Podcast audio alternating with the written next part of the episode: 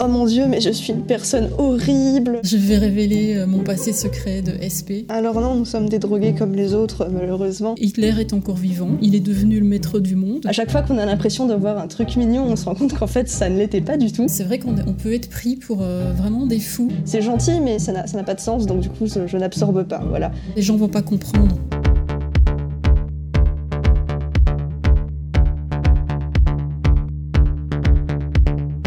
Vous écoutez le podcast Ni vu, ni connu, l'émission des INTJ et des INFJ qui veulent mieux comprendre leur personnalité et se sentir moins seul au monde. Un vendredi sur deux à 22h, venez écouter nos introspections révélées, nos conversations capturées et nos rencontres avec les abonnés. On parle MBTI et on met les points sur le NI. Bienvenue, je suis Fabienne de psychopersonnalité.com et je suis INFJ. Et je suis La Chouette, l'auteur du blog L'Entre de la Chouette, et je suis INTJ. 1er janvier, date symbolique pour lancer cette nouvelle Et avant toute chose, on tient bien sûr à vous souhaiter une meilleure année. Cette émission est disponible sur YouTube ainsi que sur toutes les plateformes de podcast habituelles. Si vous appréciez le concept, laissez-nous une évaluation, un pouce bleu, un commentaire, un partage. C'est le seul moyen pour nous de savoir si vous avez envie que l'émission continue ou pas. Au programme d'aujourd'hui, personnalité perçue versus personnalité vécue. D'un côté, il y a les stéréotypes habituels associés à votre type de personnalité, et d'autre part, il y a ce que vous vivez réellement.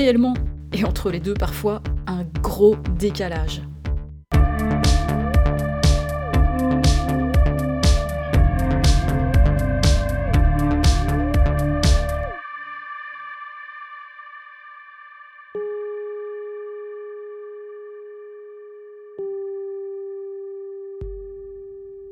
Si je vous dis que je suis INFJ, quelle image avez-vous de moi?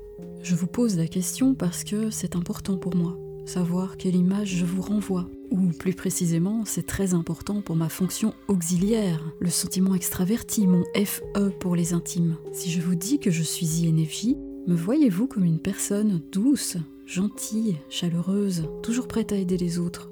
Si vous m'imaginez comme ça, vous avez raison. Du moins en partie, car c'est bien une partie de moi. La partie que je vous montre et qui est bel et bien sincère, la partie la plus visible dans le monde extérieur. Oui, parce que je vous le disais, mon sentiment extraverti, ma fonction auxiliaire connectée au monde extérieur, est très soucieux de l'image que vous avez de moi. Mon FE cherche votre validation. Mon FE veut vous plaire. Alors forcément, il vous montre les meilleurs côtés de ma personnalité. Sinon, c'est beaucoup trop risqué, vous allez peut-être me rejeter. Pour être validé, mon FE est très capable de s'adapter à vos attentes, même si elles sont différentes des miennes. L'INFJ caméléon, ce n'est pas une légende, je me comporte selon les attentes des autres pour être sûr de leur plaire. Et finalement, personne ne sait exactement qui je suis. Pour être honnête, je crois que moi non plus, je ne sais pas toujours qui je suis. Mon ego, mon identité sont enfouis un peu plus loin dans ma fonction tertiaire, la pensée introvertie, mon TI. C'est une fragilité que nous avons en commun avec mes jumeaux INTJ et leurs sentiments introvertis en tertiaire, FI. Une identité malmenée, une vulnérabilité. D'abord le monde extérieur, ensuite nous, éventuellement. Avec le temps, mon TI a grandi, il s'est un peu endurci. Certains jours, il est même très musclé. Ces jours-là, L'INFJ gentil qui dit oui devient le glaçon trublion qui dit non, et qui dit même des jurons. Froide et caustique, sèche et tranchante, pas juste comme ça sans raison, non. C'est quand on m'a provoqué, quand je ne me sens pas respectée, quand j'ai besoin de me protéger, ou tout simplement quand j'essaie juste de m'écouter. Et vous savez quoi? Après ça, il y a la culpabilité. Parce que je vous ai peut-être blessé, je vous ai choqué ou bousculé, et mon FE en est tout désolé. Pardon d'avoir exprimé mon côté T mal accepté en société, trop direct, droit au but, des mots bruts, sans emballage et sans diplomatie, quitte à rompre l'harmonie. Aïe. Vous allez peut-être me rejeter maintenant que vous avez subi les fougues de mon TI. Ah, attendez, mon FE me dit dans l'oreillette que une validation externe est plus importante qu'une validation interne. Bon d'accord, je veux bien l'écouter, je veux bien tempérer, mais attention tout de même si vous me cherchez. Surtout que ce que je viens de vous raconter, c'est juste un petit encas, comme ça, pour démarrer en douceur. Mais accrochez-vous parce que je vous emmène bientôt plus loin dans les profondeurs.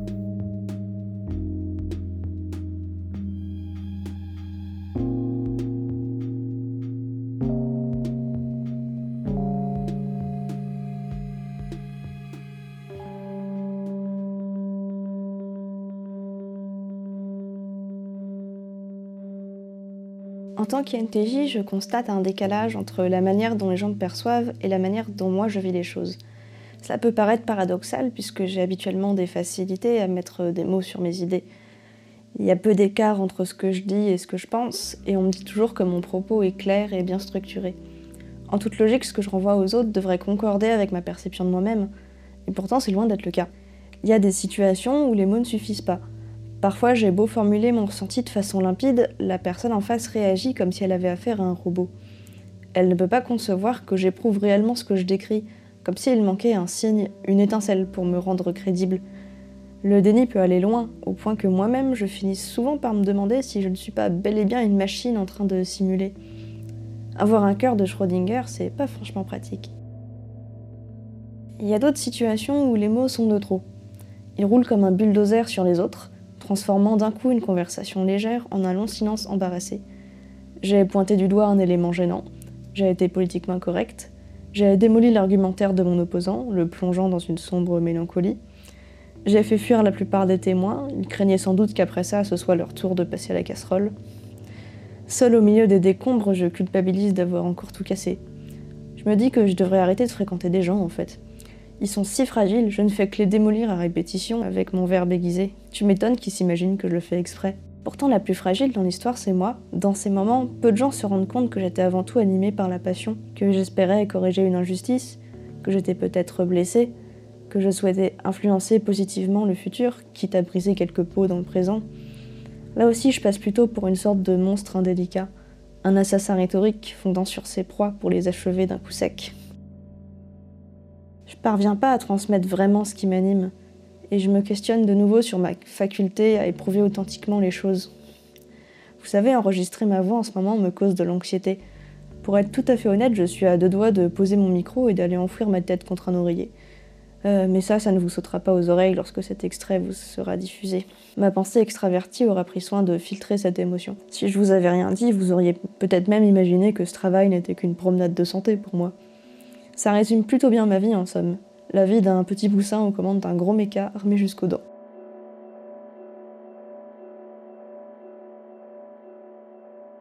Vous avez déjà remarqué à quel point notre intuition introvertie est invisible, inodore, insipide, inaudible, insaisissable?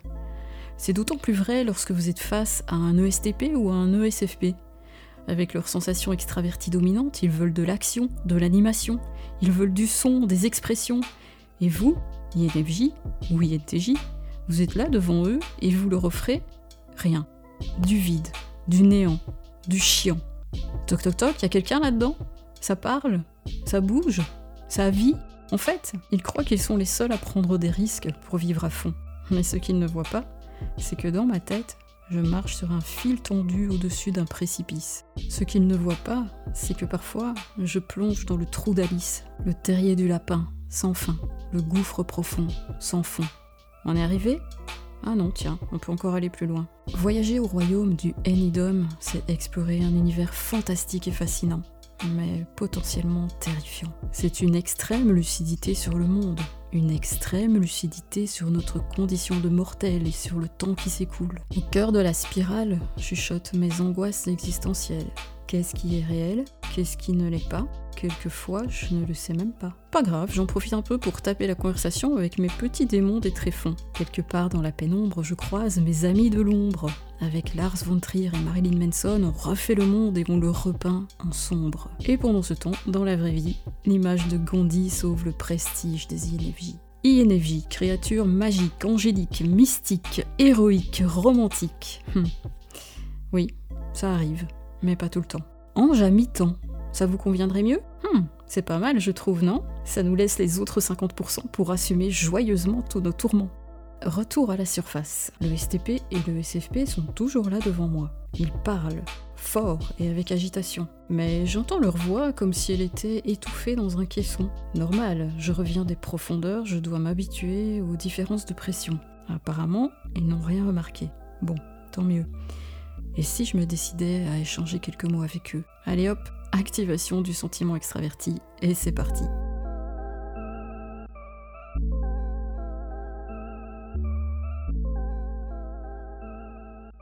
Si vous prenez une personne qui me connaît de loin et que vous lui demandez de me décrire, elle va généralement décrire ma pensée extravertie.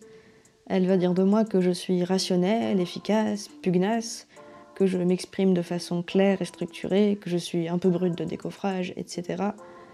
Même dans la vraie vie, où je suis très timide et discrète, les gens que je rencontre vont surtout retenir des qualités et des défauts liés à la pensée extravertie. La pensée extravertie, c'est ma façade, l'interface de communication par défaut. D'ailleurs, beaucoup de gens s'imaginent que ma personnalité se résume à cela. En fait, c'est plus un gigantesque rempart servant à cacher et protéger mon véritable moi. Si vous allez voir une personne vraiment proche de moi et que vous lui demandez de me décrire, les adjectifs utilisés vont fortement changer. Bien sûr, il y aura toujours cet aspect logique et organisé. On ne se défait pas de sa peau.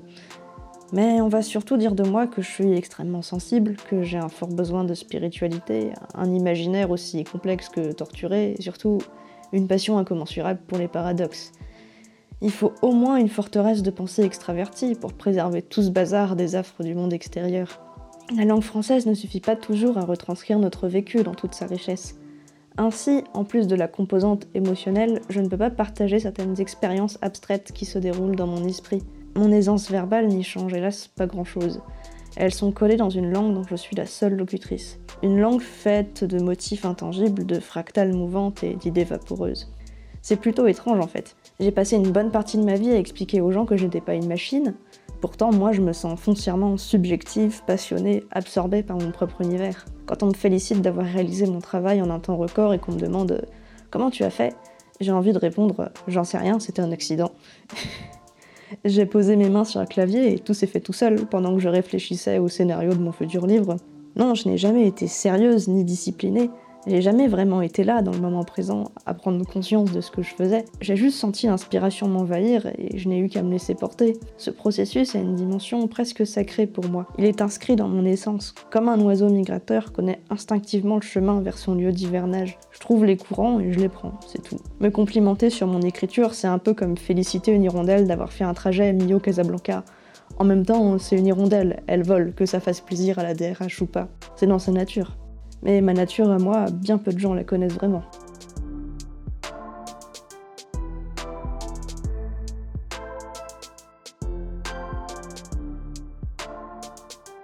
La chouette, aujourd'hui j'apprends que tu es aussi un poussin, et peut-être même une hirondelle. Avec tous ces oiseaux, on peut supposer qu'il y a un nid pas très loin. Enfin, je veux dire un NI et même deux d'ailleurs, hein, deux Enidom, INTJ, INV aux commandes de cette nouvelle émission, ni vu ni connu, pour vous aider à mieux comprendre votre fonctionnement, si vous êtes vous-même INTJ ou INFJ, pour exprimer notre vécu, nos constats, nos questionnements, nos doutes. Alors sans avoir la prétention de représenter tous les INTJ ou tous les INFJ, bien sûr, hein, tout ce qu'on va vous dire ici provient de nos expériences personnelles avant tout, ainsi que de nos échanges multiples avec les autres. C'est donc un témoignage et vous pourrez vous y reconnaître plus ou moins.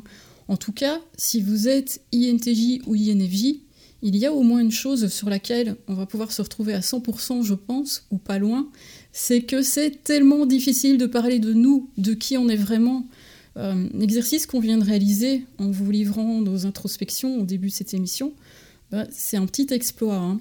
Euh, la chouette vous l'a dit, c'est pas une promenade de santé et pour moi c'est possible en podcast, mais je pourrais pas faire la même chose devant une caméra par exemple. En tout cas, c'est pas un truc qu'on fait tous les jours comme ça à l'aise et encore moins en public. Et pourtant, il y a un vrai paradoxe derrière ça. INTJ, INFJ, d'un côté on a tellement envie d'être perçu pour qui on est réellement, et d'un autre, on se barricade complètement derrière notre fonction auxiliaire le sentiment extraverti pour moi, la pensée extravertie pour toi, pour être sûr que personne ne voit qui on est, justement. Et toi, tu évoques même un rempart, une forteresse, pour faire écran de fumée, pour masquer ton monde intérieur, pour ne pas trop révéler ta subjectivité, ta véritable identité. Et la question que j'ai envie de te poser pour commencer, c'est pourquoi, à ton avis, qu'est-ce qui te motive à vouloir préserver ton intériorité? Est-ce que c'est plutôt euh, une peur ou est-ce que c'est de la honte ou est-ce que c'est autre chose Alors, euh, quelle vaste question. Pour moi, je pense que c'est principalement de la peur. Euh, en fait, j'ai un peu une sensation que si je confie trop ce qui est à l'intérieur de moi, ben, je vais en être dépossédée comment dire, comme si les, les gens, ils allaient pouvoir l'utiliser pour faire n'importe quoi avec, pour faire des choses contre moi, y compris. Mhm. Comment dire, je, je sais que c'est totalement subjectif, mais voilà, ça me donne l'impression d'être complètement nu et vulnérable. Mhm. Et il y a aussi pas mal de choses qui sont difficiles à retranscrire avec des mots.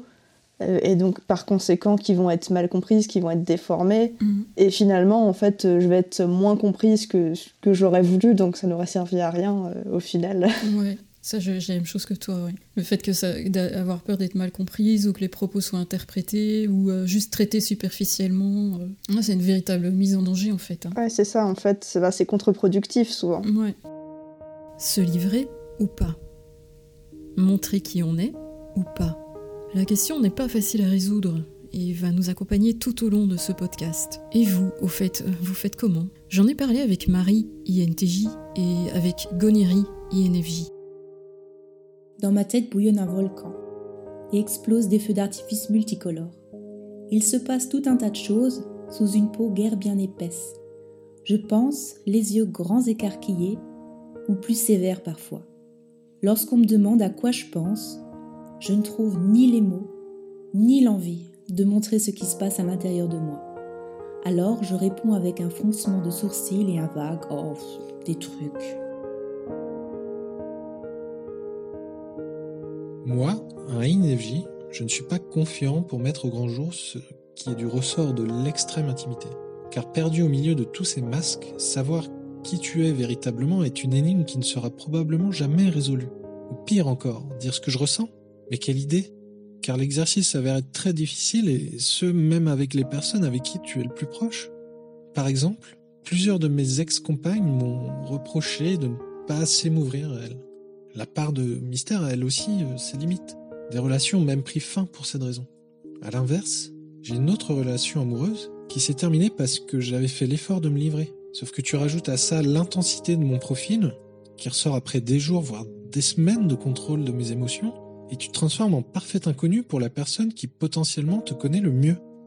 Autant te dire que j'en ai surpris plus d'une. Et ce qui est intéressant à relever dans, euh, dans le témoignage de Goniri, c'est que qu'il choisisse de se révéler ou non, finalement, le résultat, c'est qu'il fait fuir les gens.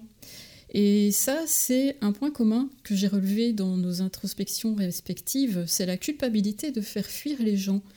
Euh, parce qu'on les blesse, parce qu'on les brusque. Et euh, chez toutes les deux, ce processus où on bouscule les autres, euh, c'est associé à l'utilisation de notre thé finalement. À un moment, tu dis que tu as l'impression que les gens te semblent si fragiles et que tu devrais peut-être arrêter de les fréquenter. Alors je voudrais savoir, est-ce que ces personnes fragiles qui supportent mal l'expression de ton TE sont généralement plutôt des types en F ou bien est-ce qu'il y a les deux F et T? Parce que moi de mon côté j'ai plutôt tendance à penser qu'il faut prendre un peu plus de pincettes avec les types F mais toi de ton côté est-ce que euh, même constat ou bien est-ce que tu as aussi des, contre-exemples de susceptibilité ou de sensibilité mise à l'épreuve chez les types en T? Euh, Moi je pense que les deux peuvent être euh, blessés par ce que je dis après ils vont avoir une façon différente de réagir c'est vrai que les F, ils vont se rendre compte plus rapidement qu'ils sont blessés ou ils, ils vont réagir d'une façon euh, voilà, plus évidence, ils vont, clairement me dire bah, j'aime pas ce que tu me dis, je me sens blessé, c'est désagréable, machin. Mhm. Alors que l'été, euh, soit ils vont rien dire, ils vont retourner dans leur grotte et puis euh, se rendre compte une semaine après qu'en fait je les ai blessés, ou alors ils vont être blessés, mais ils vont pas eux-mêmes, ils vont pas forcément l'interpréter comme ça. Par exemple, ils vont partir dans une joute verbale avec moi mhm. euh, qui repose sur des arguments logiques, mais qui est motivée par le fait qu'ils ont été blessés euh, ben, dans leur conception logique euh, des choses. Mhm. Donc finalement, ça, concerne tout le monde, je pense. C'est plus au niveau de la forme que, ça va changer. Il n'y a pas ce phénomène dont tu avais parlé, je me souviens, dans le tout premier podcast qu'on a enregistré ensemble sur le type INTJ, tu avais parlé de euh, la capacité à faire la différence entre la personne et l'idée, euh, qui fait qu'on peut attaquer une idée sans pour autant euh, attaquer la personne. Alors, sur le papier, c'est évident, bien sûr, mais quand l'émotionnel s'en mêle, c'est tout de suite moins évident, parce qu'on peut se dire, bah, puisqu'elle n'aime pas mon idée, c'est qu'elle ne m'aime pas moi, parce que si elle, n'aime pas ce que je pense, bah, mes pensées font partie de moi et de qui je suis, donc tu vois, le raccourci est vite fait. Mais euh, est-ce qu'il euh, y a aussi ce phénomène chez les types T Parce que là, je vois bien que c'est un truc euh, typiquement F, hein, c'est ce que je viens de décrire. ben, euh, Je pense pas qu'il y a que les F qui fassent ça parce que ben, même euh, si tu prends par exemple un TG, on a quand même une fonction FI, donc même si euh, la plupart du temps on va pas avoir de mal à faire la distinction, si un jour on est vraiment crevé ou qu'on est un peu irrité, ben, on va le prendre différemment. Et d'ailleurs, souvent ça va surprendre l'interlocuteur parce qu'il s'attendait pas à ce qu'on réagisse comme ça, enfin, c'est pas notre réaction habituelle. Mhm. Et euh, les utilisateurs de la pensée introvertie aussi, ils ont tendance à en fait avoir une certaine fierté euh, à développer euh, leurs idées. Donc du coup, si jamais on critique leurs idées, ils peuvent se dire bah ils critiquent mes idées, donc euh, ils critiquent ma personne. Mhm. C'est juste que contrairement à F, ils vont ils vont peut-être pas l'admettre ou l'exprimer directement, enfin dire qu'ils se sentent blessés. Mhm. mais dans le fond, j'ai l'impression que c'est ce qui leur arrive souvent. Ouais, c'est vrai que le TI, c'est vraiment très lié à l'identité aussi, donc c'est pas surprenant, ouais. Euh, moi, en, tout cas, en ce qui me concerne, je peux entendre beaucoup de choses, mais j'ai déjà remarqué que la forme est super importante en fait. Et euh, que la première chose, si c'est fait, euh, tu vois, si je sens qu'il y a du respect derrière dans la démarche, ça va, je vais être plus ouverte. Et que si quelqu'un, par exemple, fait tout de suite une accusation, un reproche ou quelque chose comme ça, où je vais me braquer, je vais juste avoir envie de me justifier, de me défendre, euh, et par exemple, ce que je préfère, c'est qu'on me pose des questions, tu vois, là, ça va plus me faire réfléchir et plus faire euh, évoluer ma pensée finalement. Ouais, euh, moi c'est pareil en fait. Peut-être par projection aussi parce que je fais le même genre d'erreur, mais si je vois que quelqu'un il est maladroit dans sa façon de parler, mais que il n'a pas de mauvaises intentions, bah, je veux pas lui en vouloir. Je me dis, bah, c'est pas de sa faute. Au pire, je lui dis, ta façon de parler, elle me plaît pas beaucoup. Enfin, tu utilises un, vocabulaire que je trouve un peu sensible ou quoi, mais voilà, c'est. Au contraire, j'essaie de lui donner des indications pour que ça se passe mieux plutôt que de, me braquer, de lui dire non, euh, ça, ça va pas le faire. Euh. Mmh, mmh. Euh, ça me fait penser que tu as parlé de, ta fonction tertiaire, la pensée introvertie. Mmh. Moi, j'ai toujours trouvé que la fonction tertiaire, elle avait un peu la, la place ingrate dans notre système de, de, fonctions parce que d'une part elle est, elle est trop consciente pour qu'on sache bien quoi faire avec hein. on, est, on, est, un peu déstabilisé par rapport à elle mhm. et euh, d'autre part elle est trop consciente pour qu'on se contente de l'ignorer comme euh, l'inférieur qu'on laisse croupir dans les limbes. Euh, du coup je me demandais est-ce que toi tu as cette impression là par rapport à ta pensée introvertie? Est-ce que cette relation avec ta tertiaire, elle a une répercussion euh, sur les autres dans, ta communication et tes relations? Ouais, bah déjà, c'est vrai que ce que tu dis à propos de la place de la tertiaire, c'est super intéressant et je pense que ça vaut le coup d'en parler un petit peu parce que euh, il y, a, un modèle euh, qui, qui est présenté par deux Américains qui s'appellent Antonia Dodge et Joel Witt, je sais plus quoi. Et euh, ils utilisent euh, ce qui s'appelle le modèle de la voiture. Et ce, que je trouve intéressant là-dedans, c'est que chaque fonction a un rôle. Donc, tu vois, tu as le, la fonction dominante, c'est le rôle du, pilote de la voiture. Et puis, euh, l'auxiliaire, c'est le copilote de la voiture. Donc, c'est les deux adultes dans la voiture, si tu veux. Et puis, tu as les deux fonctions inférieures qui sont l'enfant de 10 ans et l'enfant de 3 ans. Donc, avec la tertiaire, on se retrouve avec l'enfant de 10 ans. Et j'aime bien cette image je vais même aller jusqu'à dire que c'est plutôt euh, une sorte d'ado qu'on doit traîner là. Comme ça je le euh, vois aussi. Ouais, bah oui, voilà. Donc, mais euh, c'est ça, avec un ado, tu peux avoir des moments de brillance où il va se comporter quasiment en adulte. Et, et même où il va apporter des idées toutes fraîches auxquelles les adultes n'auraient pas du tout pensé. Et puis, bah, tu vas avoir des moments de pure immaturité où tu aurais juste envie de te planquer et de te dire non, non, c'est pas, pas moi qui ai dit ça. et euh, voilà, c'est comme ça que je la vois. Et aussi, un autre, euh, euh, comment dire, un autre modèle intéressant pour ça, c'est la socionique, où, qui, appelle cette fonction la fonction vulnérable. Donc, c'est vraiment la fonction où on va être très susceptible aussi dès que, bah justement, dès qu'on va faire une connerie avec cette fonction, par exemple moi avec mon TI, puisque tu me demandes, qui est censé être euh, ma réflexion logique, ma pensée rationnelle, et puis à un moment donné, je vais sortir une belle grosse connerie complètement euh, illogique, et, là, voilà, c'est si quelqu'un me le fait remarquer à ce moment-là, je vais être très susceptible et très vulnérable euh, sur ça. Donc, ouais, c'est une fonction qui est pas facile à gérer, et c'est pour ça que la plupart du temps, je pense par défaut, bah, de toute façon, c'est mon fonctionnement à moi. Par défaut, je vais plutôt utiliser mon FE hein, qui vient en premier.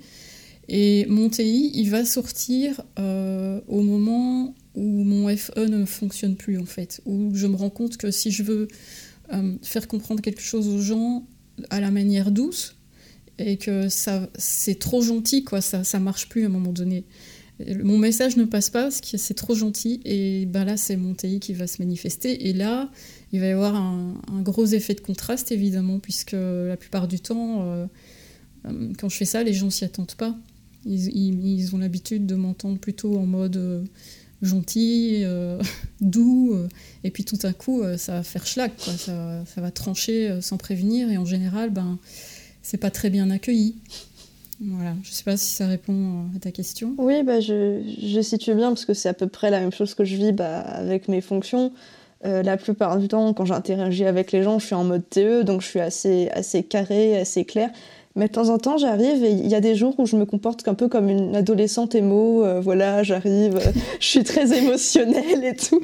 Et euh, je fais, fais pas ça devant beaucoup de gens, hein, mais je pense que, la première fois que je dois faire ça devant quelqu'un, il doit trouver ça très très bizarre et se dire mais, mais où est la chouette? Enfin, à quel moment les aliens l'ont remplacé par quelqu'un d'autre? Et j'ai aussi énormément de culpabilité au niveau de, de, mes valeurs. En fait, par exemple, quand je blesse quelqu'un accidentellement, euh, bon, il y a des situations où je vais trouver que c'est la personne qui est trop susceptible si euh, j'ai vraiment fait un gros effort de diplomatie et que, que voilà. Mais en général, euh, quand je trouve quelqu'un de très susceptible, il est universellement décrit comme, comme susceptible. C'est pas uniquement mon ressenti. Et il y a d'autres fois où je me dis, oh mon Dieu, mais je suis une personne horrible, j'ai pas été assez sympa avec l'autre, oh là là, oh là là, puis je m'auto-flagelle pendant des heures. Alors bon, ça sert à rien, hein, mais euh, maintenant que c'est fait, c'est fait, mais au, moins ça, ça me, persuade d'essayer de, m'améliorer. Euh. ouais, mais c'est enfin, une galère à gérer cette fonction tertiaire. Oui, je pense. Oui, oui. C'est assez instable. Ouais, c'est peut-être même pire que la fonction inférieure finalement. Je sais pas ce que tu en penses. Oui, parce que l'inférieur, on peut l'ignorer. Après, de temps en temps, il revient se venger, mais. Euh... Ouais, et puis. À tertiaire, on peut pas. Ouais, et je trouve qu'il y a un côté plus assumé d'être nul avec sa fonction inférieure, tu vois. C'est moins vexant. Oui. avec ta fonction tertiaire, t'es es, es vite vexé si t'es pas bon avec ta fonction tertiaire. Tandis que la fonction inférieure, c'est intégré. Tu te dis, ok, je suis nul, euh, c'est comme ça, mais c'est bon, quoi. C'est totalement vrai pour moi, ça. Ouais, tu fais de l'autodérision et tout, ça te dérange pas de dire, euh, j'ai un SE pourri, c'est comme ça. oui, c'est ça. Moi, j'ai aucun mal à raconter à quel point je me cogne partout et je suis nul en sport et tout ça, quoi. Par contre, dès quelqu'un vient de me dire, ouais... Euh, t'es trop rationaliste, quand t'écris on voit pas tes émotions, je fais mais comment ça, attendez, j'ai fait un effort oh. TI, la fonction tertiaire de l'INFJ. Certains jours, on se sent bien à l'aise avec cette fonction, on parvient à bien équilibrer avec FE, comme Pierre qui, en me décrivant l'utilisation de ces fonctions, dresse le portrait d'un INFJ plus proche du chirurgien analytique que du gourou mystique. Oui, parce que TI, c'est aussi la fonction qui casse l'image tenace de l'INFJ angélique. On a parlé de cette image idéalisée de l'INFJ avec Loïc, INFJ lui aussi. Selon moi, le plus gros cliché que les gens ont sur les INFJ, c'est de croire qu'on est des personnes hyper altruistes, désintéressées, gentilles et humbles. Alors les INFJ sont souvent trop gentils, ça c'est vrai, mais ce n'est pas qu'on est désintéressé, c'est qu'on manque d'écoute, on manque d'amour, et au lieu de se le donner, on le recherche chez les autres. D'abord, on a du mal à s'imposer et à dire non, à imposer nos limites, parce que notre FE fait qu'on supporte difficilement le sentiment de rejet que dire non peut provoquer chez les autres. Ensuite, en tant qu'INFJ, on est souvent discret. Mais ce n'est pas tant par choix. On aimerait participer, on aimerait faire partie du groupe. Mais on ne sait juste pas toujours comment, on ne sait pas quoi dire, et on se sent décalé. Alors on se tait. Enfin, on se nourrit des émotions positives qu'on déclenche chez les autres. Alors on se plie en quatre pour rendre les autres heureux, parce qu'un sourire peut refaire notre journée. Mais quand c'est trop oublié et que les autres ne nous ont pas rendu nos efforts, quand on n'a pas eu la reconnaissance qu'on attendait, on explose et on devient très critique. Et là, je n'ai plus rien de gentil. Adieu le cliché de l'INFJ altruiste. Du coup, je deviens froid, perfectionniste, et je rumine sans arrêt en m'auto-flagellant. Ce que je veux dire, c'est que les INFJ ne sont pas de purs êtres de lumière venus sur Terre pour faire le bien. C'est un cliché. Je suis INFJ. J'ai certes un côté idéaliste à vouloir sauver le monde, mais j'ai aussi des imperfections et un ego tout aussi sombre que le reste du monde. Je pense que c'est important qu'on arrête d'idéaliser les INFJ Je sais que toi, euh, par exemple, on t'a déjà dit, euh, quand tu exprimes du FI, que forcément, Ça veut dire que tu es INFP parce qu'il n'y a pas à discuter. En tout cas, quand on exprime du F, on peut pas y être une TJ, c'est pas, pas sérieux. Et donc, je voudrais savoir si tu Est-ce que tu aurais un message que tu aurais envie de faire passer aujourd'hui à tous les T immatures qui rejettent leur part de F, ça c'est premièrement, mais aussi un message que tu aurais envie de donner à tous les types T qui ne se sentent pas à l'aise pour exprimer leur part de F à cause justement du fait qu'on va leur bondir dessus. Alors euh, ça me gênait beaucoup encore il y a quelques mois, quelques années, puisque bah, comme tu l'as expliqué tout à l'heure, euh, le FI chez un INTJ c'est vraiment la fonction fragile, sachant que on a beaucoup de mal à avoir des certitudes sur notre identité. Mhm. Euh, pour le peu qu'on a, on n'aime pas trop que des gens les remettent en question. Euh, il y a aussi le fait qu'on est plus attentif aux arguments des autres qu'à nos propres ressentis. Donc moi, si quelqu'un me dit euh, ton type c'est pas le bon type, c'est un autre. Du coup, je vais, je vais me remettre en question. Je vais dire ah oui peut-être. Euh, je vais réanalyser mes comportements. Je vais demander à des gens est-ce que vous trouvez que mon typage il est mauvais et tout?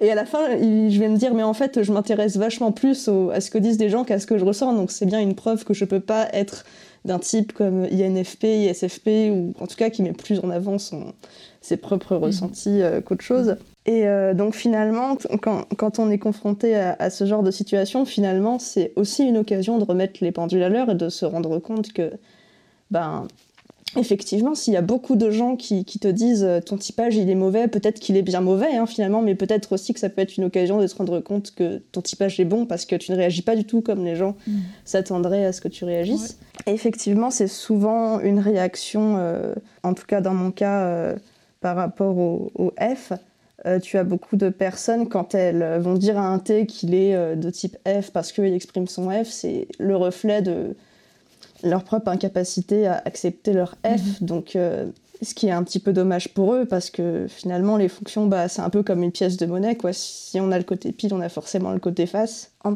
tout cas, pour les personnes qui ont tendance à associer les émotions à la faiblesse, mhm. ce qu'ils peuvent faire, c'est voir l'impact concret que peut avoir le développement de l'intelligence émotionnelle. Par exemple, quand on, accepte ses émotions et qu'on essaye de, faire des choses constructives avec, bah, on a une amélioration euh, de ses relations. Mhm.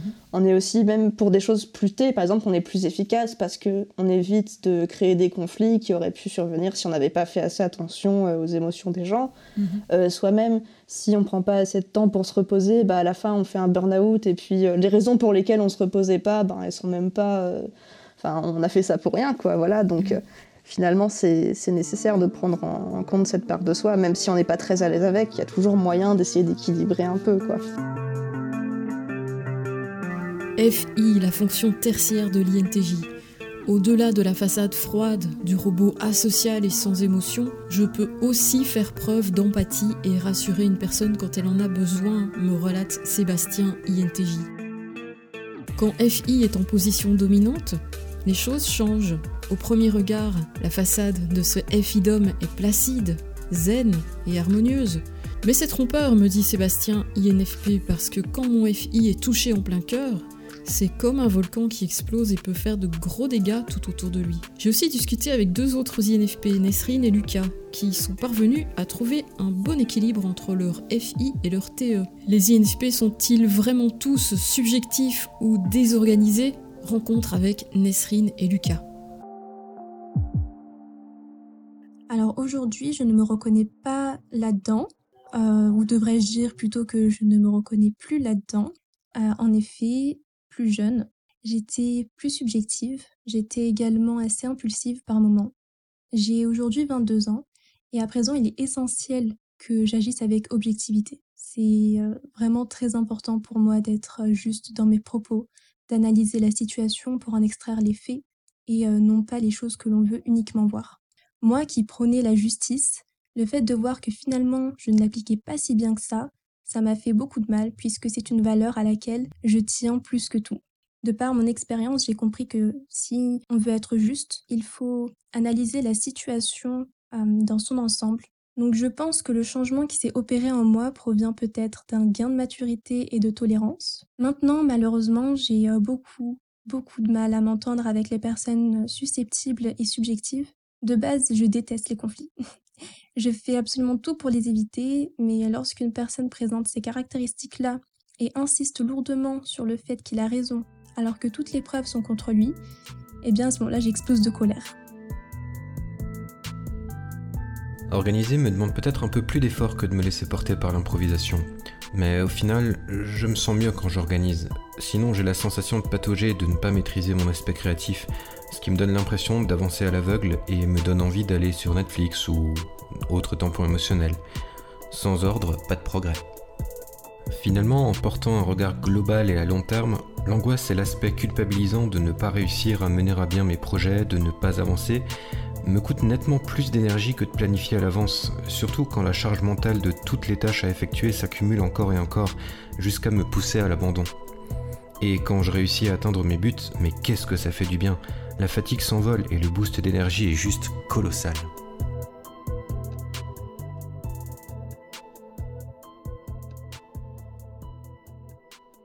J'ai parlé du sentiment extraverti qui veut absolument plaire aux autres, qui a peur d'être rejeté, de ne pas être aimé. Et je sais que quand je dis ça, le sentiment introverti va s'y reconnaître aussi. Euh, ce qui est tout à fait normal puisque la peur du rejet est inscrite dans nos gènes, c'est lié à notre instinct de survie, donc euh, ça concerne plus ou moins tout le monde. Euh, et plusieurs fois, d'ailleurs, des INFP m'ont parlé de ce même besoin de plaire, cette même crainte d'être rejeté, et donc cette tendance à éviter le conflit. Alors je me suis posé la question, finalement, qu'est-ce qui différencie FI et FE dans ces mêmes préoccupations? Et euh, après avoir analysé, échangé avec euh, des types qui ont FI en, dominante ou en auxiliaire, j'ai quand même trouvé une différence.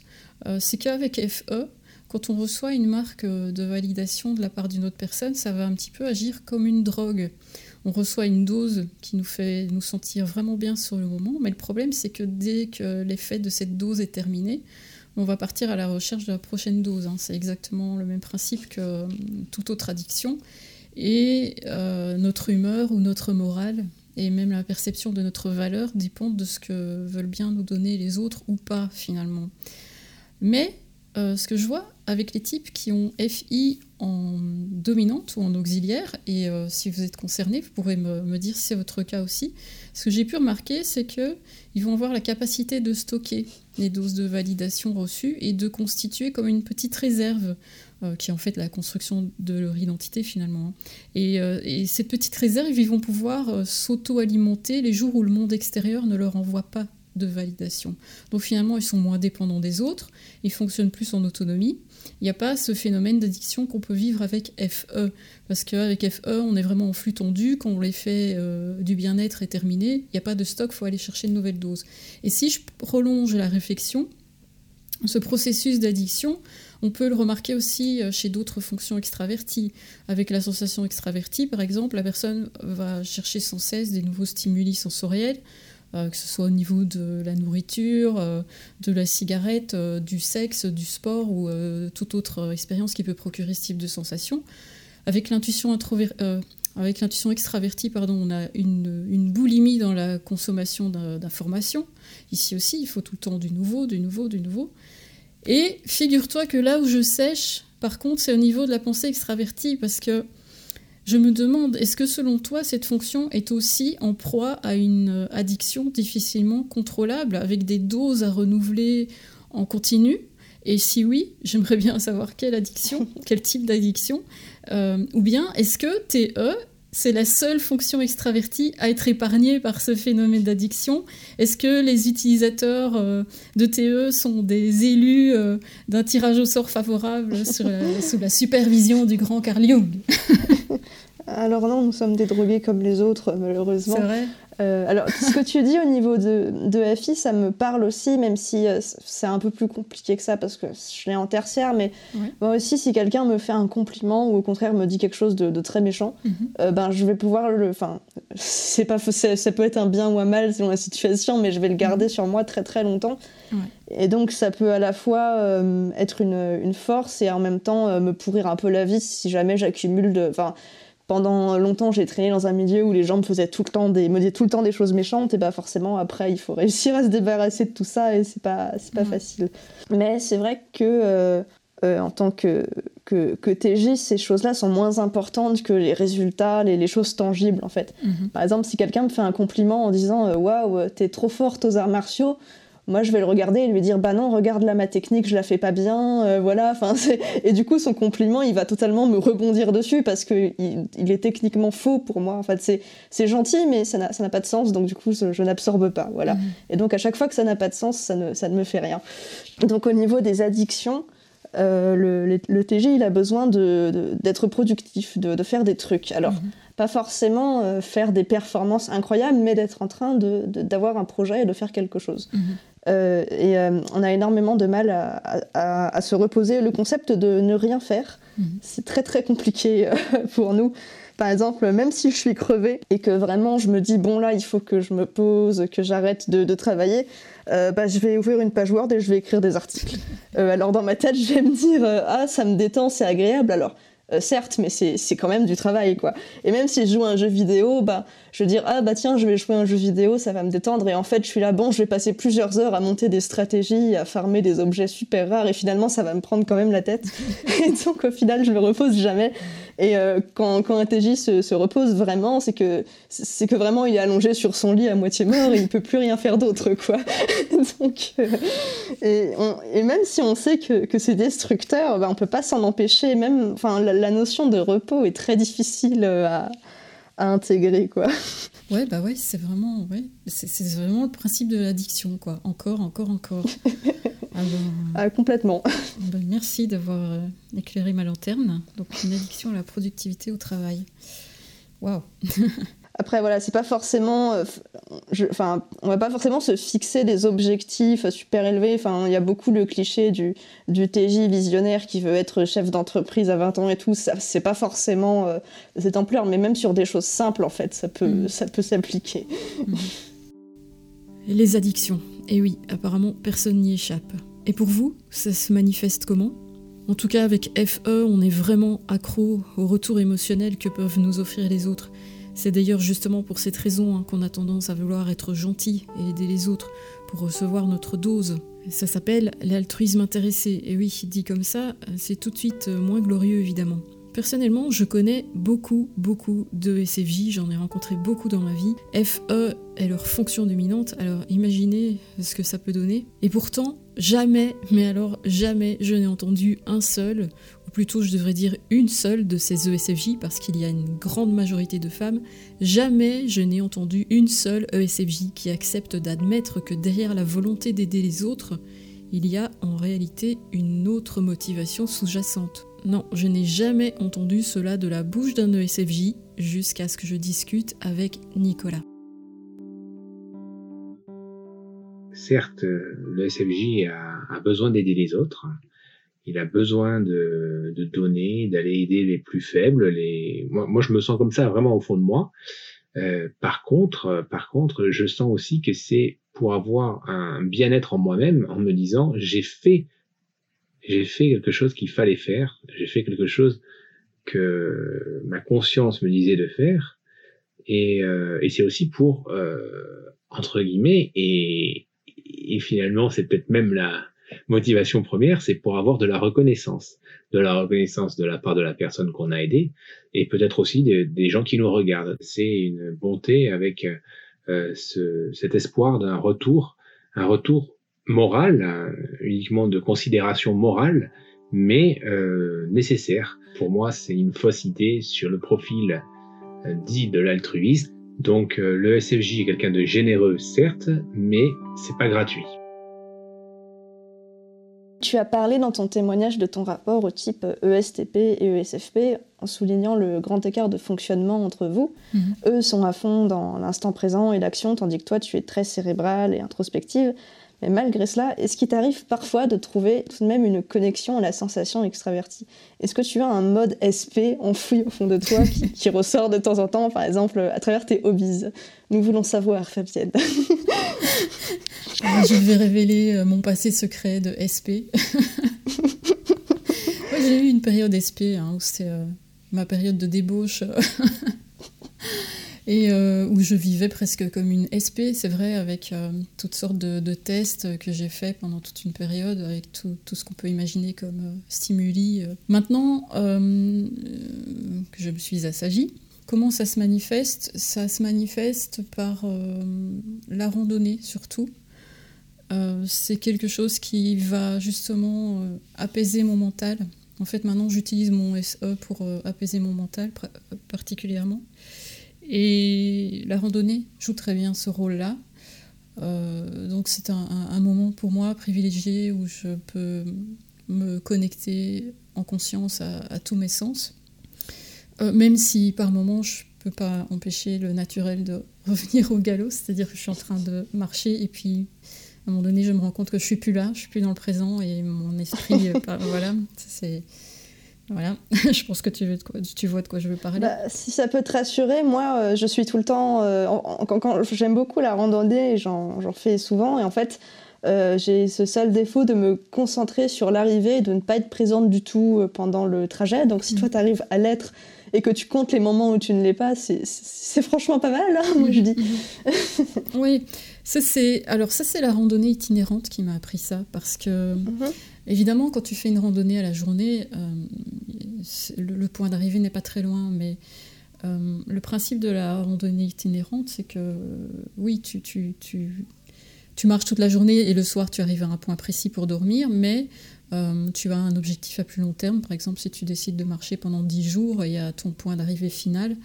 Et ce que j'ai appris en faisant ça, ça, a été vraiment de me concentrer beaucoup plus sur le, voyage que sur le point d'arrivée parce que je ne l'ai pas fait exprès, c'est venu tout seul. C'est juste que ben, au jour le jour, tu, tu, vis tellement de choses en chemin, tu rencontres des gens, tu découvres des paysages que tu connais pas, que finalement, ça se fait tout seul. quoi. Et euh, ça, mm. ça m'a beaucoup aidé à, à revenir plus dans, dans l'instant présent, ouais, que de, de, tout le temps imaginer le futur, euh, ce qui va venir après. Je devrais essayer. ouais, c'est un bon plan, franchement.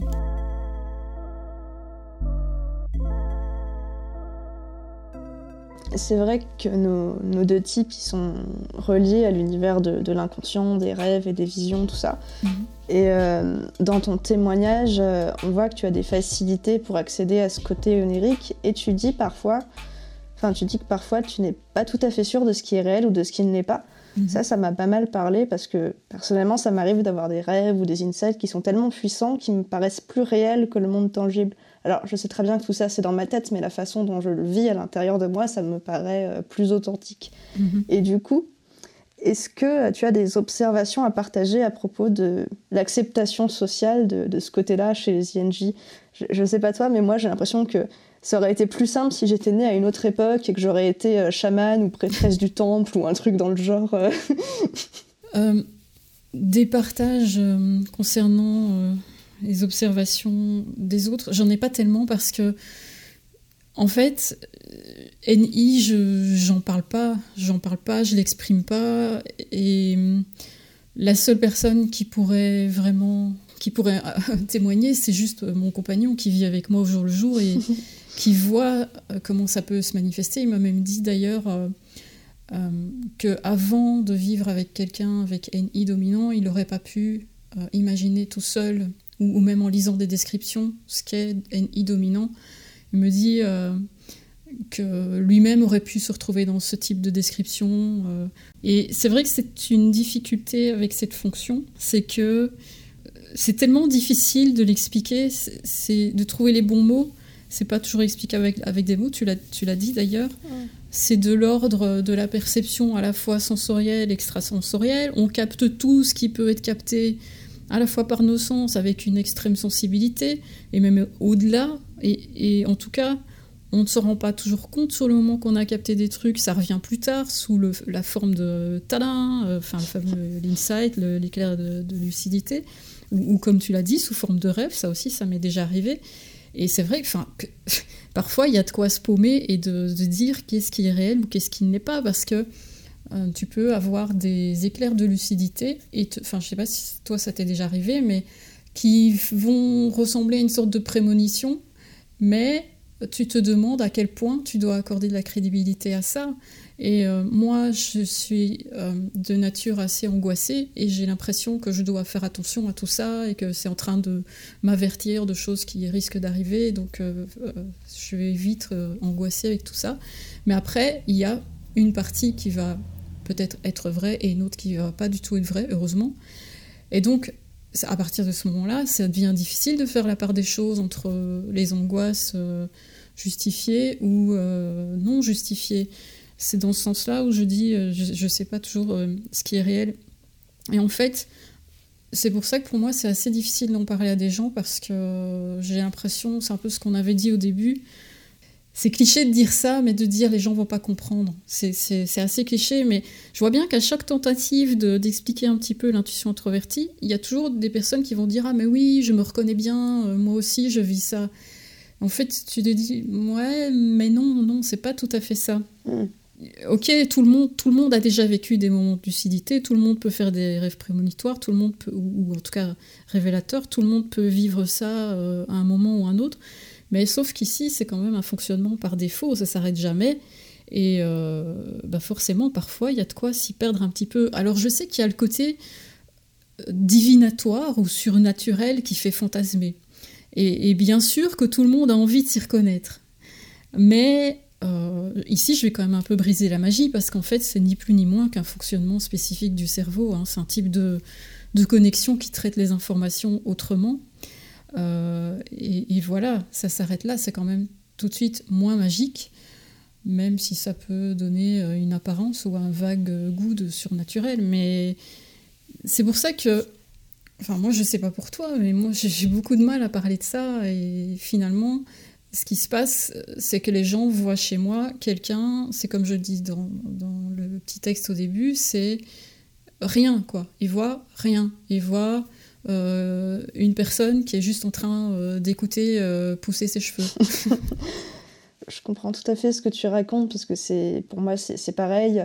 la plupart des gens que je croise, bah, ils me résument à mon TE, parce que entre mon FI que j'ai pas envie d'exprimer et mon NI qui, que, que j'aurais beaucoup de mal à expliquer, euh, je, garde les choses pour moi. C'est aussi pour ça que je te posais la question, parce que moi, euh, moi l'acceptation sociale des INJ, en fait, le fait qu'on ne puisse pas tellement se montrer, ça en dit long sur, euh, bah, sur ce qui se passe, en fait.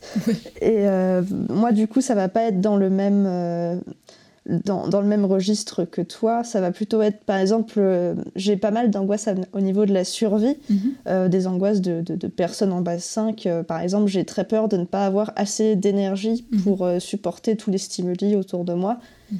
Et donc, parfois, c'est très très fort. J'ai eu beaucoup de situations où je me levais le matin et où je me disais, bah, aujourd'hui, euh, je vais pas, si je sors de chez moi, je, vais m'écrouler et je vais, je vais mourir d'épuisement en fait. Mhm, mhm. Et euh, c'est une perception qui est exagérée par mon cerveau, mais c'est très très dur à vivre. Mhm.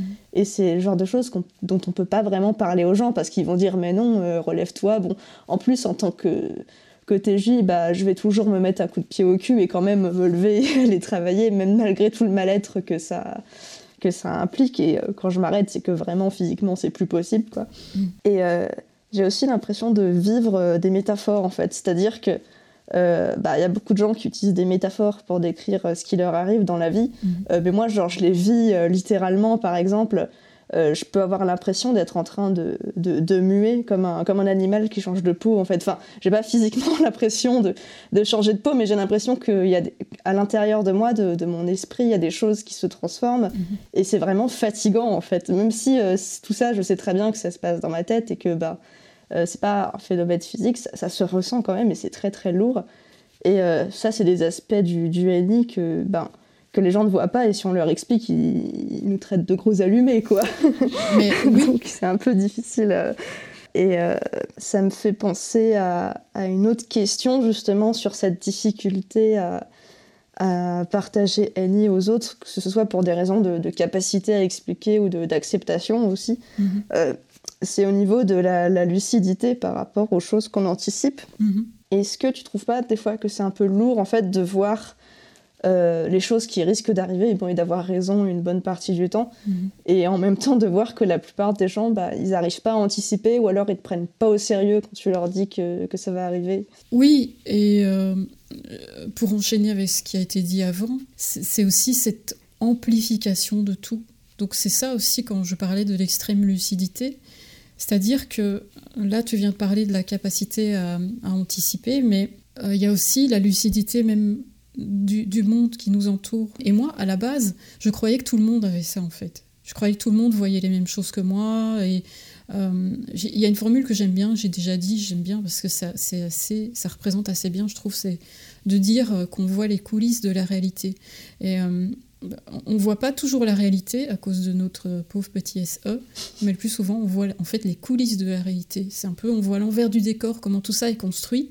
Et au début, je pensais que euh, tout le monde voyait les choses comme ça, jusqu'à petit à petit réaliser que non. Donc euh, oui, c'est assez lourd dans le sens où, pour moi en tout cas, euh, ce qui peut me soulager, c'est de trouver quelqu'un qui perçoit les choses comme moi et pouvoir en discuter et de me dire, waouh, quelqu'un avec qui j'ai un canal de communication en commun et il n'y a même pas besoin d'expliquer les choses en fait parce qu'on se comprend et on sait que ça fonctionne comme ça. Et sinon, avec le reste du monde, ben, j'ai juste l'impression que je peux pas. C'est une grosse frustration parce que j'aurais beau euh, expliquer tout ce que je veux. Si tu le vis pas, si tu le perçois pas comme ça, tu peux pas, tu peux pas capter euh, l'essence du truc. Quoi. Donc oui, c'est lourd, c'est encore une fois un gros stéréotype, mais on se sent un peu seul à devoir porter ça et en même temps à, ne pas pouvoir exploiter cette euh, capacité si, euh, si riche finalement. Hmm, je comprends ça. J'ai aussi l'impression qu'il y a des personnes qui sont capables, alors pas forcément via Eni, mais avec d'autres outils, d'anticiper correctement les choses qui vont arriver ou de voir euh, les mécanismes qui se trouvent derrière une réalité, mais juste ils s'en foutent. Mhm. ils voient ça et ils disent oui, bon, bah ok, et puis enfin, ça les intéresse pas mhm. particulièrement. Et, euh, et, du coup, même si euh, ils vont faire des ils vont faire des constats, mais ils vont pas euh, ils vont pas le, le, vivre. Ça va pas prendre de proportions particulières à l'intérieur d'eux. Mhm. Ça va pas s'intégrer dans leur façon de vivre. Et ça ça m'a fait beaucoup de bien de rencontrer un, un INTJ et de, de me mettre en couple avec lui parce que du coup, en fait, euh, on n'a pas besoin de. Enfin, on... je dis pas qu'on fait de la télépathie, mais presque quoi. Euh, on, a... on organise toute notre vie autour de des choses, euh, bah, autour de, de Annie. Bah, je donnais un exemple concret. quand il y a eu le premier confinement, mhm. alors on, était en train de se dire qu'on voulait acheter une maison, parce qu'on était dans un petit appart loué. Mhm. Et donc, euh, on s'est dit, euh, le confinement, là, il va sûrement durer euh, un mois ou deux. Après, on va être déconfiné et on sera sûrement reconfiné quand il recommencera à faire froid. Mhm. Et donc, on a anticipé, on a dit, on va utiliser la fenêtre entre le, premier déconfinement et le deuxième confinement mhm. pour chercher une maison, l'acheter, s'installer. Et c'est exactement ce qu'on a fait. Et même pas un mois après notre installation, paf, reconfinement. Euh, et, en fait, c'est tout le temps comme ça, en fait, à chaque fois qu'on organise des trucs, il n'y a pas besoin de, a pas besoin de faire d'efforts particuliers pour, euh, pour faire ce genre de choses, et ça, ça, fonctionne. Bon, après, voilà, comme je disais l'autre fois dans un autre podcast, on a le, on a certes le, le, compteur électrique qui explose en plein hiver, mais bon, on peut pas tout avoir. Hein, euh. c'est sûr en tout cas, je, comprends tout à fait euh, ce besoin de rencontrer des gens qui fonctionnent euh, comme soi. Mhm. Et, c'est vrai que euh, sur le phénomène de l'anticipation, qu'on peut quand même, où ça peut être très très, très facile et enfin, surtout, en plus, moi j'ai un type énéagramme où j'arrête pas, quoi, ça carbure à 1000%. Donc, euh, euh, c'est vrai qu'on on peut être pris pour vraiment des fous. Et, finalement, il y a des personnes avec qui on est très proche, juste les personnes qui nous connaissent très très bien, qui peuvent nous prendre au sérieux parce qu'ils ont eu des preuves. Oui, c'est ça. Mais sinon, ouais ne pas être pris au sérieux dans notre capacité à anticiper. Vous avez probablement déjà vécu ça, même si vous n'êtes pas Enidom. Mourad, par exemple, est ENTP. Il me raconte qu'il est perçu comme un fou et un fainéant, alors qu'en réalité, il fonctionne selon un processus qu'il décrit comme de longues réflexions seules, suivies par des décisions improvisées et rapidement visualisées. Le problème, c'est que sur le moment, tout le monde pense qu'il est fou. Et puis plus tard, mais ça peut être évidemment des mois ou des années plus tard, eh bien, les gens finissent par constater que Mourad avait raison. De son côté, Anna est INFJ, elle peut facilement anticiper les limites des autres. Malheureusement, l'inverse ne se produit pas rencontre avec Anna qui me raconte ce qui se passe quand elle doit dire non. Donc euh, quand je refuse quelque chose ou quand en tout cas je mets, je pose une limite à moi, euh, étant donné que je suis très facilement capable de sentir les limites des autres dans, dans leurs paroles, leurs comportements, même peut-être avant que eux-mêmes le, détectent. Donc j'essaie de ne pas aller moins plus vite qu'eux, mais euh, au-delà de ça, en fait, c'est quand moi j'essaie de refuser quelque chose, euh, pour mon bien-être à moi, ça c'est rarement entendu. Donc ça se manifeste par exemple, euh, ben, tout bêtement en fait, euh, dans, dans des relations amicales ou de couple. ça a souvent posé problème, surtout au début dans mes premières relations de couple, parce que j'étais très dans une position en fait où j'étais capable de, de, de, comprendre les attentes et les besoins de l'autre sans écouter forcément les miennes et enfin et les miens de besoin. Et du coup quand à un moment en fait j'opposais un, une limite euh, qu'elle se soit euh, dans l'engagement que ce soit dans dans une, une envie de temps à allouer ou quoi que ce soit euh, en fait euh, on disait il était juste pas considéré quoi. C'était euh, on passait au dessus donc euh, c'est ça pour moi c'est vraiment quelque chose qui euh, qui pose problème dans le sens où euh, c'est déjà compliqué pour moi en fait d'affirmer un non, donc d'affirmer envers moi-même et les autres que j'ai une limite et que je voudrais qu'on la respecte. On dirait que c'est genre illégitime qu'à un moment je puisse changer entre guillemets de, posture dans, un lien que j'ai avec une personne ou avec le monde extérieur.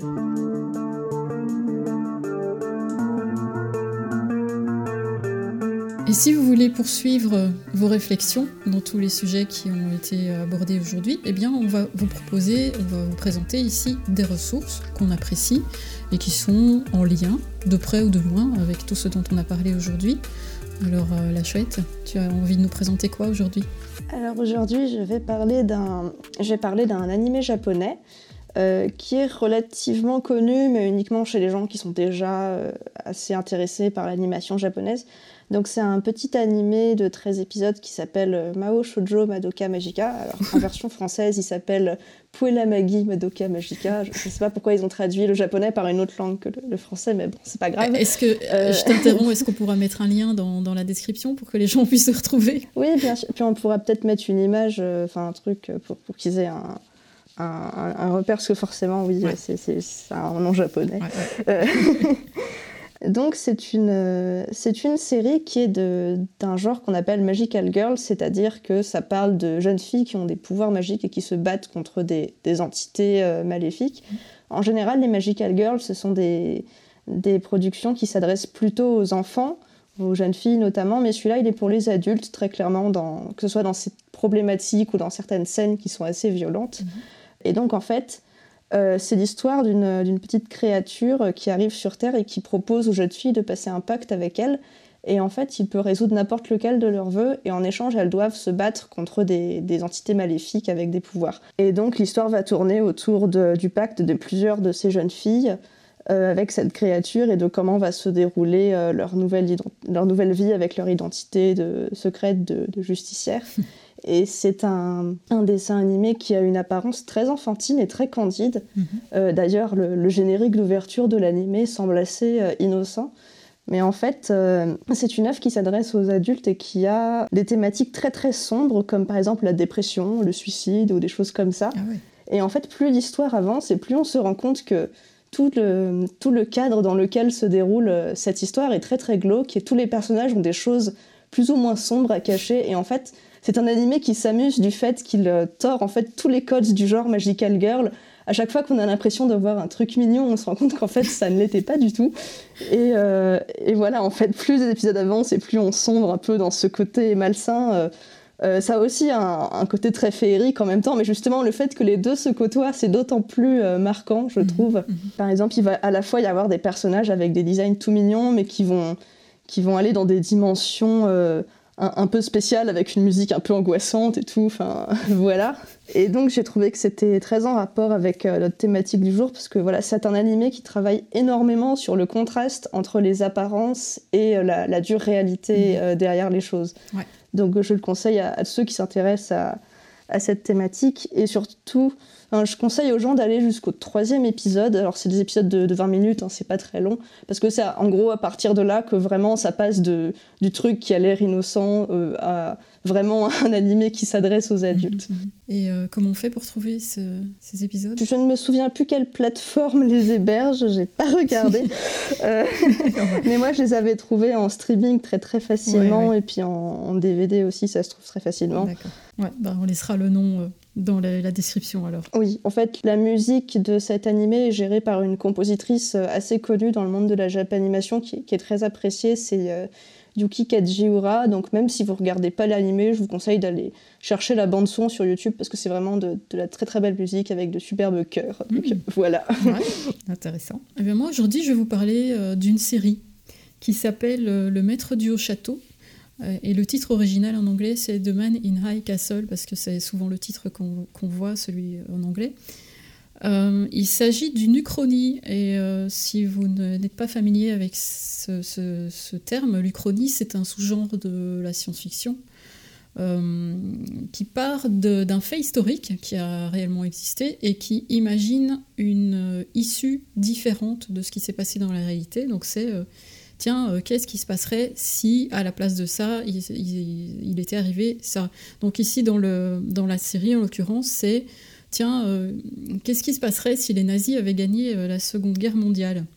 Et donc là, le pitch de la série, c'est qu'on se retrouve en 1962, et l'Amérique est partagée en trois territoires. Donc d'un côté, il y a ce qu'ils appellent le, Reich américain, donc, qui est dirigé par les, Allemands. Et puis il y a les États euh, pacifiques japonais, donc euh, le Japon. Et au milieu de ces deux territoires, il y a encore un troisième qui est la zone neutre. Et, euh, Hitler est encore vivant, il est devenu le maître du monde, donc ce qui est franchement pas terrible puisque les gens vivent maintenant dans une dictature assez violente, hein, la liberté n'existe plus vraiment. Et puis à un moment donné, donc je vais, juste te raconter un tout petit peu le, début parce que sinon on arrive vite dans le spoiler, mais à un moment donné, donc des, protagonistes euh, de cette série vont trouver des films, des bobines de films, et au moment où ils vont visionner ces films, ils vont découvrir un autre monde qui est un monde où les nazis ont perdu. Et euh, le plus étonnant, c'est qu'ils se voient eux-mêmes dans ces films. Donc, euh, il se demande vraiment si, d'où viennent ces films, est-ce qu'ils sont vrais, est-ce qu'ils sont faux, est-ce que c'est un trucage, parce que comment ça se fait qu'ils sont dedans et qu'ils s'en souviennent même pas. Donc c'est aussi euh, un choc pour eux de découvrir qu'un autre monde est possible, un monde où les nazis n'ont pas gagné et où, la vie a l'air euh, tout à fait paisible. Et évidemment, toutes ces questions seront résolues petit à petit au cours des quatre saisons. Alors c'est une série qui a été inspirée d'un livre de Philippe K. Dick, qui est un auteur de science-fiction.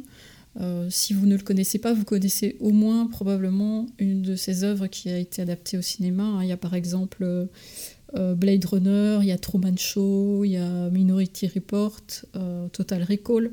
C'est un auteur qui euh, questionne beaucoup le rapport à la réalité. Euh, et, il a toujours d'ailleurs, il a toujours voulu essayer de prouver que notre monde était faux qu'il existait une autre réalité et qu'il avait l'impression d'être le seul à s'en apercevoir. On retrouve un petit peu ici le rapport à, Enidom, je trouve, à son extrême lucidité, à percevoir euh, les coulisses du monde que tout le monde ne voit pas, avec comme souvent un, ben, imaginaire terrifiant et qui finalement il exorcise dans ses œuvres. Alors euh, cet auteur est aussi connu pour être complètement parano, soupçonné que, qu'il y avait des complots m'a dit gancés contre lui pour l'empêcher de réussir en tant qu'écrivain.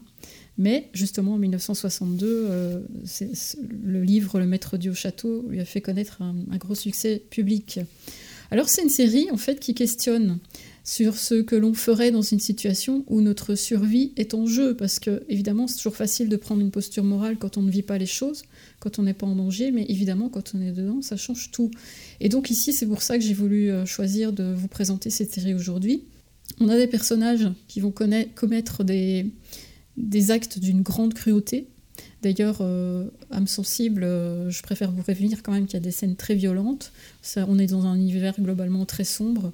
Euh, moi, d'habitude, la violence, c'est pas trop mon truc, mais là, la série est d'une très grande qualité, donc disons que j'ai choisi de fermer les yeux pendant ces scènes-là pour pouvoir quand même profiter de la série.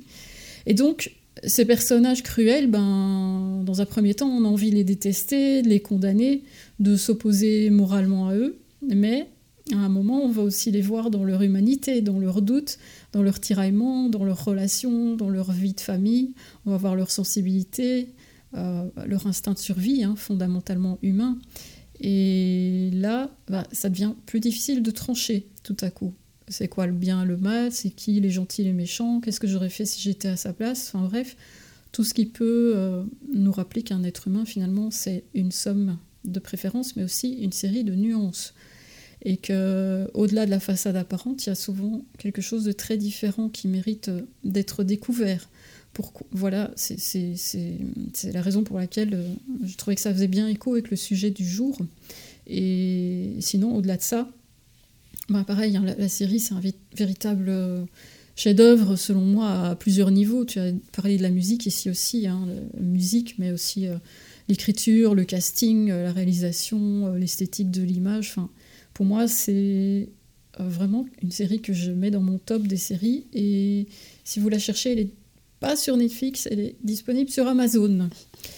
Voilà pour euh, la série dont j'avais envie de parler aujourd'hui. Et il y a quand même.